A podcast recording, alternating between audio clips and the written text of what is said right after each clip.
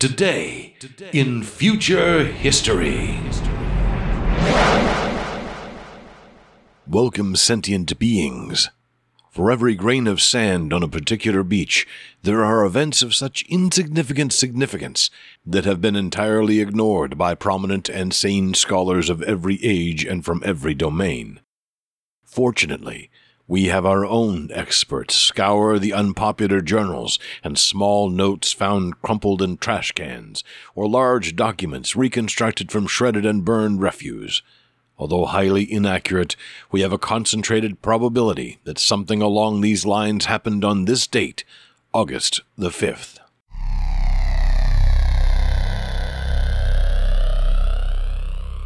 Today is the probably generally accepted date on which the last known use of a metal crimping paper fastener was catalogued.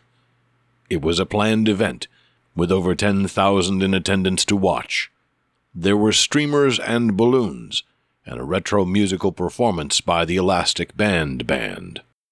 The celebration was held in the city of San Francisco, in what was once known as the federal state of California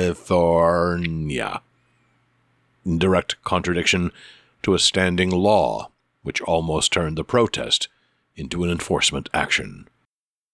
In Los Angeles, nearly five years before, Executive Secretary Barry Manilow carelessly and with undue care, according to the extensive legal examinations later, attached a receipt for dry cleaning to a laundry bag using a metal crimping paper fastener.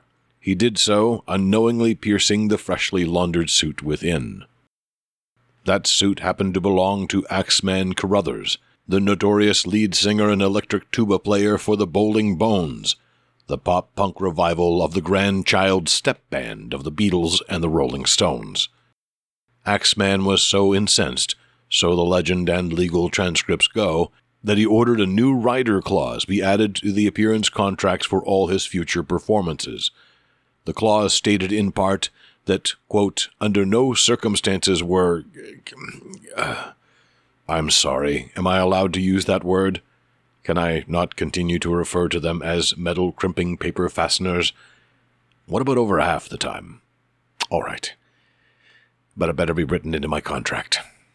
the clause stated in part that, quote, under no circumstances were staplers to be used in the city, state, country, or planet where he chose to perform, for at least 30 days before the concert was set to happen.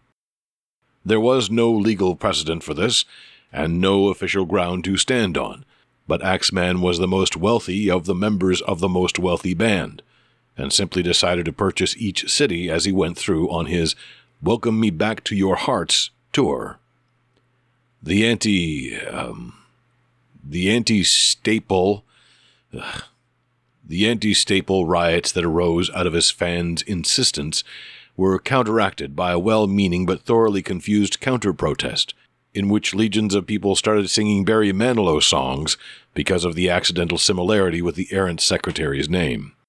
All of the anger and violence ended in the now memorable Battle of the Bands, in which the erstwhile secretary was crushed metaphorically speaking, having no musical talent whatsoever. Axeman had a change of heart, however, and legally married Manilow to the bassist and balloon animal instructor in the band. Thus began the currently popular statement quote, Do you agree to be bound by the. Do you agree to be bound by the staple? End quote as a euphemism for a hasty marriage following a particularly nasty fight. Nevertheless, even though Carruthers tried to stem the tide, the law forbidding the the metal crimping paper fasteners was passed all the way through the Supreme's court, who were, of course, the best cover band in the entire nation. It took the brave and loyal fans of the thing the many intervening years to generate enough interest for the San Francisco stunt to once again allow one of those things to be used. This time, no less, live on stage, before the law was ultimately deemed a little silly and plenty hasty. It was not without its risks, as the chief legislator had ringed the entire stage with confused rental enforcement officers and was prepared to hold his loosely held collection of legal papers up to the stage and declare an attack. However, it was all over in an instant when a freak wind caused by a well placed fan, in both the human and mechanical senses, blew the sheaf of single pages from the chief's hand onto the stage. This happened at the precise point when the members of the Elastic Band band stepped forward to start their set. From behind the curtain, to a riotous applause, came the lead singer, a reformed and now very much more trained Barry Manilow, followed by the electric tuba reinforcement and venture musicologist Axeman Carruthers, who had formed this new band after getting really bored of all the other members of the Bowling Bones, who were also dead. Carruthers glided gracefully out onto the stage and stomped accidentally on several of the wayward pages. Manilow and Carruthers scooped up the brief leafs and between them managed to corral a basic pile. Axeman then pulled out the diamond encrusted metal crimping. Oh, fine. He pulled out a stapler. Manilow revealed a box of brand new silver embossed staples, and they attached the chief's documents together. The chief begrudgingly and bewilderedly accepted the miraculously saved document, and the crowd roared when he proceeded to then tear it into tiny little pieces, scattering them across the lawn and suffering a large and unanticipated fine for littering. However, metal crimping paper fasteners were never used again after that. Thankfully.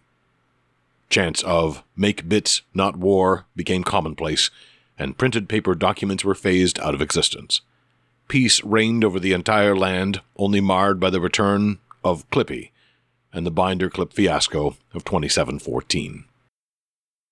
This has been Today in Future History. I hope that you have filed this information away, but your indexes are maintained in reverse psychological order. Tune in tomorrow for similar things to today, with only minor variations like entirely different words. Stay calm, and remember that you too might learn the secrets of how you can always find a mystery inside of his. his mystery.